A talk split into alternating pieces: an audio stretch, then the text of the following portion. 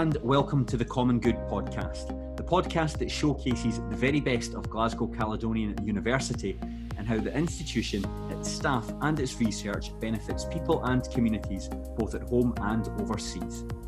My name is Craig Telfer, and today I'm talking to Professor Suzanne Hagan about her research into biofeedback devices and their effectiveness in treating urinary incontinence in women. Suzanne, thank you very much for joining me on today's episode. No problem. Nice to speak to you, Craig. Before we drill down into discussing your research, I think it's worthwhile talking about the issue of urinary incontinence in women. What exactly do we mean by that term? The definition of urinary incontinence is really the um, involuntary loss of urine. So it's urine leakage when you don't mean to leak urine, essentially. And it's a very common problem for women, um, one in three women experience the problem. And it can range from a, a very sort of light, mild problem to a very severe problem. And obviously, um, treatment then follows on from how severe it is and how much bother it's causing the woman. Can you tell me about some of the current treatments for urinary incontinence? The main treatments really are conservative methods like pelvic floor muscle exercises, pharmacological treatments, uh, so uh, drug medication that um, can be taken to help reduce the severity of the leakage. And finally, surgery, really um, an option, usually using a, a sling procedure, which helps alter the, the anatomy of the urethra and, and helps to stop the um, involuntary leakage.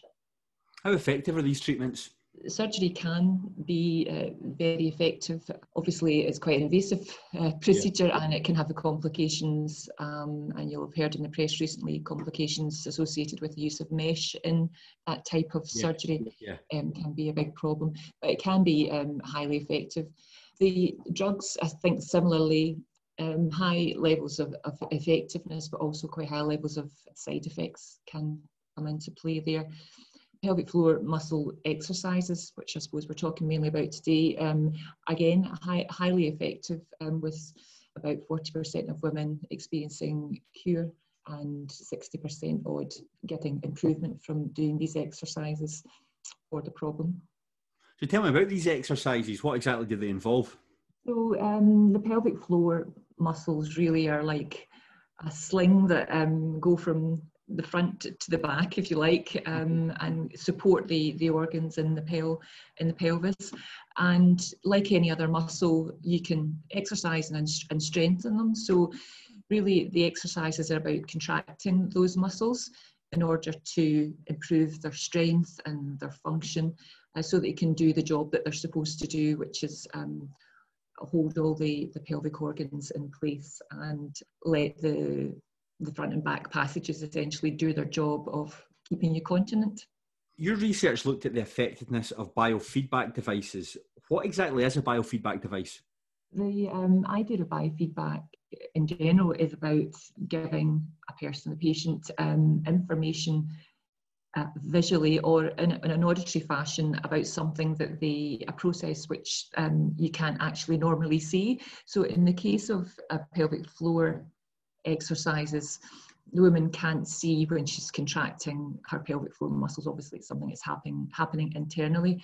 But by using a biofeedback device, which uh, involves uh, inserting a probe internally, that probe um, can detect the electrical electrical activity okay. that's generated when the woman contracts their pelvic floor muscles. So that information is then fed back to a, a screen, so it can be represented to the woman and to the clinician who's treating the woman, uh, showing the activity of the muscles. It essentially lets you see visually what's happening inside, and the hypothesis is that uh, by seeing that uh, muscle working that you can effectively do the exercises correctly. Okay. and you can be motivated to continue to do the exercise. You can see how much better you're doing as you strengthen the muscles and you can see that that strengthening's occurring.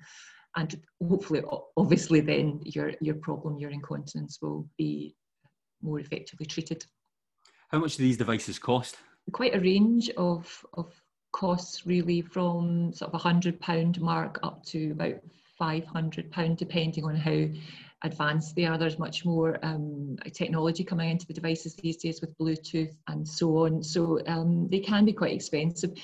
Um, the ones that you can buy online would be in that sort of range. The NHS sometimes would buy more expensive, large type devices, uh, which are more expensive, sorry, and the smaller handheld devices, which women are more likely to buy themselves, are, are, are slightly, um, slightly cheaper. So tell me about your research into looking at whether or not these devices can treat urinary incontinence in women. How did you carry out the study? It really originated from the fact that there was a sort of contradictory evidence in the literature about whether these devices worked or not. Um, some studies were suggesting they did and others didn't. So the um, Department of Health in England commissioned the research to find out more definitively what the evidence was so that we, would know whether these devices could be recommended or not. So we carried out a trial including 23 centres across the UK, so sites in Scotland and England, and uh, centres recruited in total 600 women who had urinary incontinence. And the women were then randomly allocated to be in one of two groups. The first group, the women received pelvic floor muscle uh, exercises with a nurse or a therapist over six appointments and were taught how to do the pelvic floor exercises. And in the second group, the women had those same six appointments, but in addition, they used the biofeedback device during those appointments, and they were also given a device to take home to use when they were exercising their muscles at home. So that was the two groups, and the, and the difference, as you can tell, was that the second group had the access to biofeedback, and we wanted therefore to see whether that additional uh, biofeedback made a difference in the long term. So we followed up the women for two years, and at the end of those two years, we compared their outcomes. Yeah, tell me about the, the findings from the study. Quite clear results, really, across all the different outcomes that we measured, that there was no difference between the yeah. two women at that time point at two years. The main outcome we were interested in, obviously, was how severe their urinary incontinence was. And what we found was both, both groups had improved significantly because obviously both groups had pelvic floor muscle training, yeah. but the group who had the biofeedback were no different. They had no additional benefit in terms of being um, less incontinent. Were you, were you surprised to find that? I think we we were. I think we were in that we had hypothesized that the, the extra motivation that women would have had from using the devices would have made them exercise more, would have encouraged them, and obviously the more exercise you do, then the better the outcome should be. So yeah, in that way we were we were quite surprised. We did some qualitative work all the way through the study, which interviewed women um, about how they were experiencing the, the, the treatments and that I think we didn't know the results of that work as we were going through the trial. That was kept separate, but um, they really highlighted that um, there wasn't any difference. Women weren't weren't really feeling a benefit. So, what are your recommendations from your conclusions? So it, it, it's really, I suppose, to the, the NHS and to people who spend money, invest in, in treatments, to say that pelvic floor muscle training is highly effective, but really don't recommend that um, routinely women need to be given biofeedback along with that treatment. So uh, a strong program of pelvic floor muscle training is effective on its own and investment in, in the devices is not really needed. Instead of spending that money on the devices, is there any areas that NHS should be spending the money instead to treat urinary incontinence? The specialist therapists, the nurses and the physiotherapists who deliver the pelvic floor muscle training are very thin on the ground. Uh, these services are not available um, widely everywhere. Uh, it's quite difficult to uh, sometimes get a specialist referral. So investing in, in more of that resource, I think, would be would be a benefit because it is effective and um, you know, women can do very well and have good improvement and even cure with that type of treatment. On this study, Suzanne, you work with a large number of partners. You work with the universities of Stirling, Aberdeen, Edinburgh, Exeter, and Otago in New Zealand, as well as the NHS Greater Glasgow and Clyde and the NHS Ayrshire and Arran. Why did you have to work with so many partners on this? Every every person on the team is, is really needed. Um, I think when it's such a large trial and there are you know, they need to work with so many centres. You need to have so many uh, collaborators on board from the NHS. That's really, really important. Uh, it's a, a, a, you know, very large um, randomised control trial, which has got to be very rigorous in its methods. So we have a clinical trials unit in Aberdeen that we work with very often. So Aberdeen are involved there.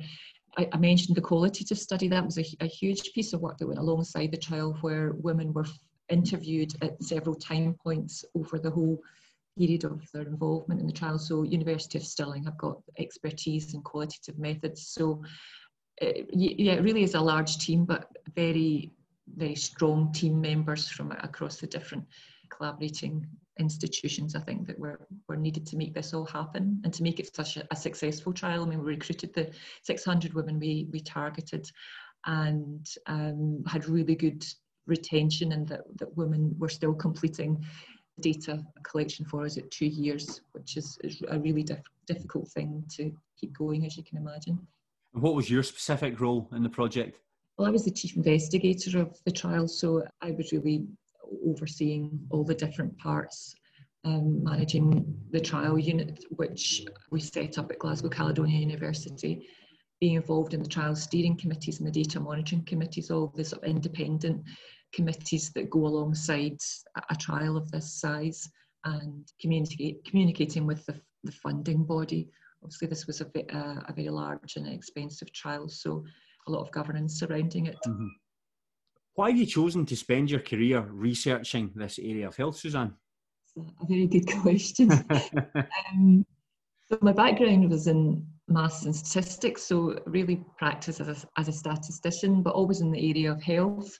And when I took a job at Ayrshire and Arran Health Board back in uh, 1994, the, the health board were really interested in the problem of urinary incontinence. There was a huge amount of money, millions of pounds spent every year on providing incontinence pads for people uh, living in Ayrshire and Arran. So they set me to work on um, doing some research in, in this area. And I just, got my first grant in in that that sort of area of incontinence and how you measure outcomes for people with urinary incontinence. And I just think I, I became really um, passionate about it. I think, mm-hmm. and it just really got the the bug. It's such a, I suppose, an under researched area, um, and people t- talk about it being a, a Cinderella topic um, because it's, it's kind of forgotten about, but it's such a huge quality of life issue for people. You find people have difficulty talking about the subject? Yes, it is. It is still quite stigmatised. I think I've noticed over the mm, 20 odd years that I've been working in this area that uh, things have shifted and people are more open to talking about it now. Um, I think things could still be could still be better, but the, the things are shifting slightly. I think um, and as long as GPs, you know, are willing to to talk to women about this problem and take it seriously and re- refer on, then I think that will encourage women to come forward and to talk about these sorts of problems, which are really common. Yeah, can you tell me a bit more about some of the research you've done at GCU, not just this project, but other explorations into the area? We have done a number of trials in this sort of area. Um, some of them have been about another problem that women experience quite often along with urinary incontinence, pelvic organ prolapse. So these things are, are usually connected, but um, prolapse is another common problem. And again, we were interested in this area of pelvic floor muscle training and how effective it could be for prolapse because we know that it's effective for incontinence, but we weren't sure what the impact was for prolapse. So that was another uh, two trials that we did that related to that topic, which found that the exercises were effective and that they were something that women um, should try as a first line of treatment really before they think about, for example, going for surgery. I know you've just finished this one, so you're probably looking for a, a bit of a, a, lie down and a rest. But is there any upcoming projects, Suzanne? Anything coming up on the horizon? Well, um, we, another child that um, we are really probably going to be finishing off in the next six months is again, women with pelvic organ prolapse. But um, the treatment we've been interested in in the TOPSY trial is the um, a pessary device, which is a support device that women can wear internally to help support a prolapse. And this is used by lots of women um, as a, an alternative to surgery. And it's normally uh, delivered in the hospital setting where women would have a pessary inserted and then they would come back every six months or so to have it changed and checked.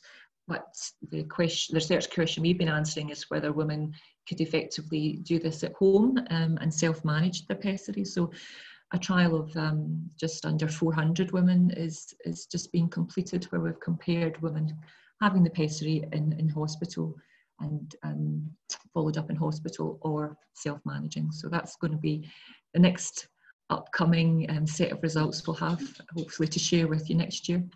Given everything you've said, Suzanne, there about the urinary incontinence affecting one in every three women and it kind of life-changing effects on people, it really sounds like your work and your research embodies the university's mission for the common good. Absolutely, yeah. It's it's really patient-centered research. I think um, it's an important issue, which not everybody is is you know willing to look at. Um, so I think the fact that we're taking this important issue on is really important for for lots of women, and I'm kind of really proud to be involved in it and to um, be able to hopefully make a difference for so many people. That's absolutely brilliant, Suzanne. Thank you very much for speaking to me today. No problem. Thanks, Craig. I'd also like to thank everyone for listening to the show, and I hope you'll join us again soon when we'll be talking to another member of staff from Glasgow Caledonian University. In the meantime, please subscribe to this podcast via Apple Podcasts, Spotify, or wherever you're listening to us from, and leave us a review while you're at it. Until then, I've been Craig Telfer, and this has been the Common Good Podcast.